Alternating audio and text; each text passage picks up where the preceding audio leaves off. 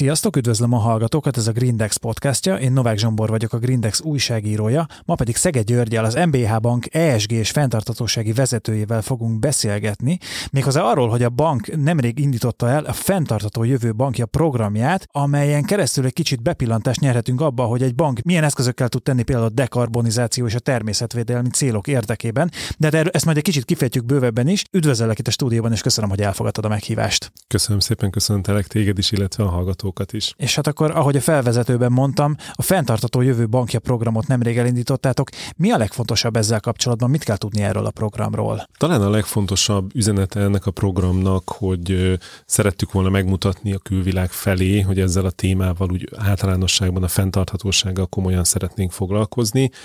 És magának a programnak három pillérjét határoztuk meg így a jövő évre vonatkozóan, melyből az egyik,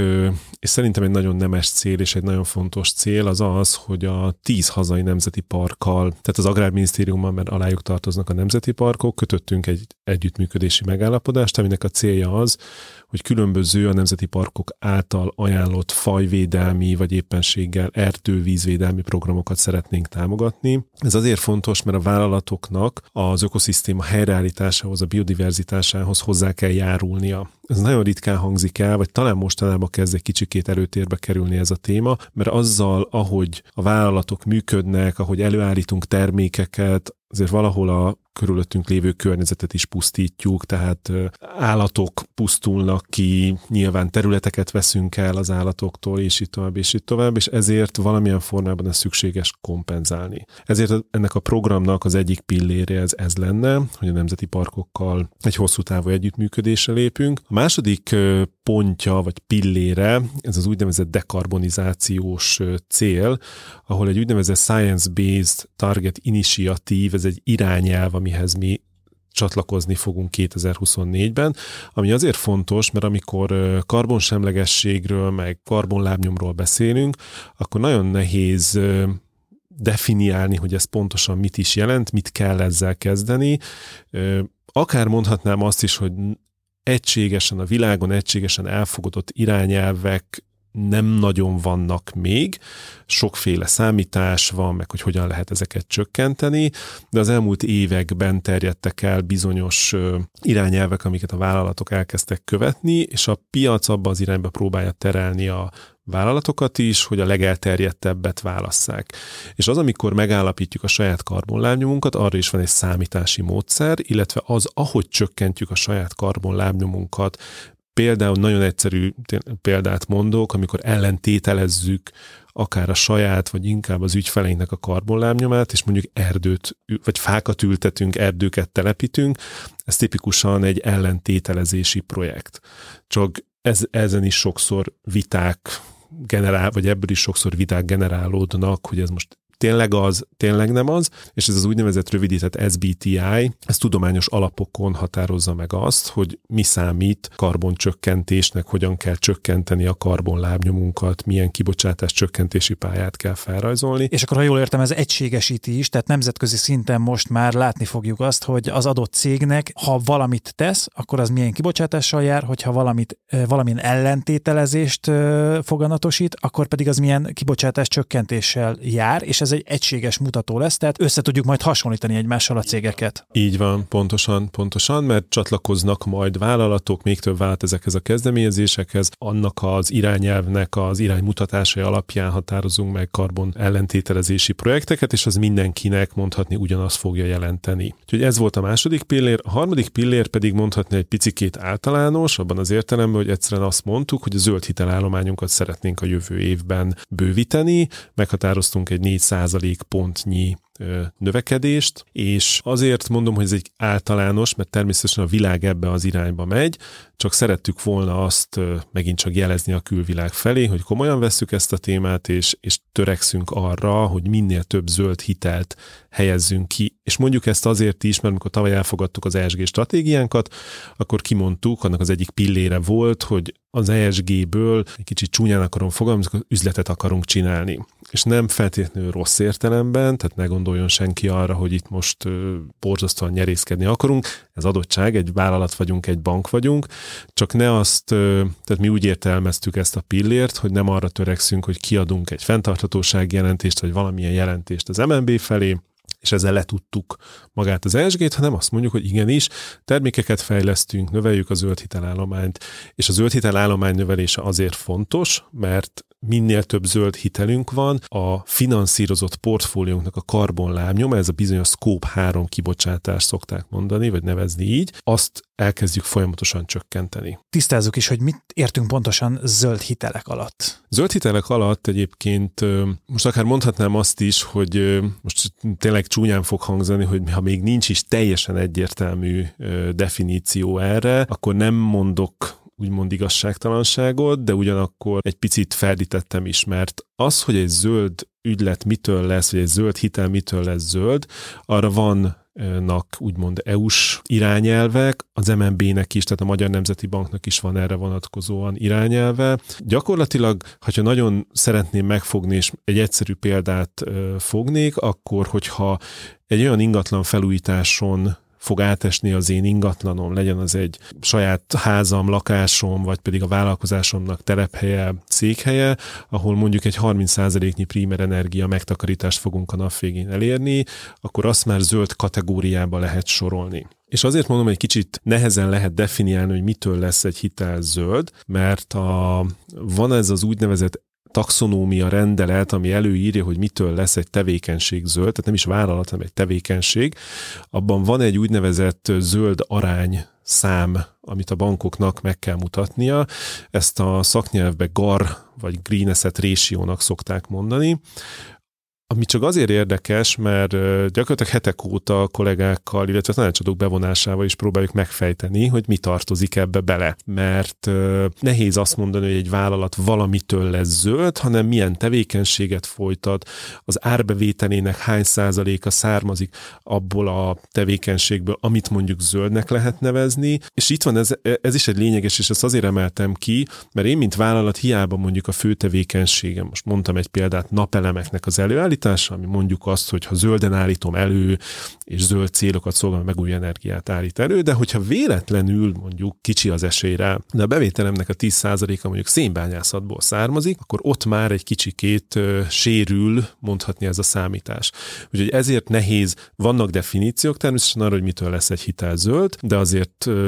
ennél egy picit mélyebben kell belemenni a vizsgálatba. De hogy akkor feltételezem, hogy ez is idővel egységesülni fog, hogy azért ez is összehasonlítható legyen, meg mérhető. Illetve azt is gondolom, hogy alapvetően azért a zöld hitel, akkor az valamilyen olyan ö, üzleti tevékenységhez kapcsolódik, ami alapvetően fenntartatóság irányába mutat, vagy például a dekarbonizációt szolgálja. És ennek kapcsán ugye egy korábbi beszélgetésünkben, illetve itt az adás előtt is pont erről beszélgettünk, hogy Például egy pénzintézet esetében az adott pénzintézethez kapcsolódó kibocsátásnak a túlnyomó többsége az alapvetően az ügyfeleken keresztül ö, ö, realizálódik, tehát hogyha ezt tudja egy bank csökkenteni, akkor alapvetően mindenképpen a fenntartozóság irányába mutat ez is. Így van, így van, és most mondok egy konkrét példát is, hogy és nem akarom dramatizálni a beszélgetést, de hogyha világ megmentéséről gondolkodunk, akkor a, például mi elvégeztük a karbonlábnyom számításunkat, mind három kibocsátás kibocsátási kategóriába, ez a Scope 1, Scope 2, Scope 3-ba. És hogyha ezt vesszük 100%-nak, ezt a három kategóriát a saját bankunk esetében, akkor ebből körülbelül 1%-ot tesz ki az az úgynevezett Scope 1, Scope 2-es kibocsátás, ami, amire mondjuk azt, hogy nekünk van ráhatásunk, mert vállalati autónk van, most abba tankolunk, nem tankolunk, zöld autó lesz, nem zöld autó lesz, felkapcsoljuk a lámpát, és itt tovább, és itt tovább, és 99%-ot tesz ki a kibocsátásból az általunk finanszírozott portfóliónak a kibocsátása. Tehát azt akartam ezzel mondani, hogy a zöld hiteleknek a, a zöld hitelek arányának a növelése mondhatni lételeme lesz mindenkinek előbb-utóbb, mert ezt a kibocsátási értéket folyamatosan kell csökkenteni. Ettől függetlenül is mondjuk egy 10 év múlva, 20 év múlva, vagy 30, inkább azt mondom, hogy 20 év múlva az arányok azok valószínűleg hasonlóan fognak maradni, csak nagyon nem mindegy, hogy mi az a széndiokszid mennyiség, amit kibocsátunk, hogy most egyszerű számokkal élve, hogyha mi egyet bocsátunk ki, az ügyfeleink meg 99-et, akkor lehet, hogy a miénk az majd lecsökken 0,1-re, az ügyfeleké meg mit tudom én 10-re, de az arányokat nézve ugyebár egy drasztikus csökkenést érünk el azáltal, hogy zöldülnek az ügyfelek, és zöldülnek a hitelek is. Tehát akkor most áttekintettük a fenntartató jövő bankja programot, illetve annak három fő pillérét, de mi az, amit még vártok ettől a programtól? Én nagyon sokszor a szemléletformálást, a szemléletváltást, illetve az edukációt szoktam kiemelni, mint egyik talán legfontosabb téma, amikor fenntarthatóságról, vagy erről az ESG témáról beszélünk, azért, mert nagyon sokan nem értik, teljesen jogos, hogy ezt nem értik. Azt is szoktam mondani, hogy mi, mint vállalat is küzdünk ezzel mert rengeteg olyan jogszabály, rengeteg olyan elvárás van, akár szabályozói oldalról is, amihez nincsen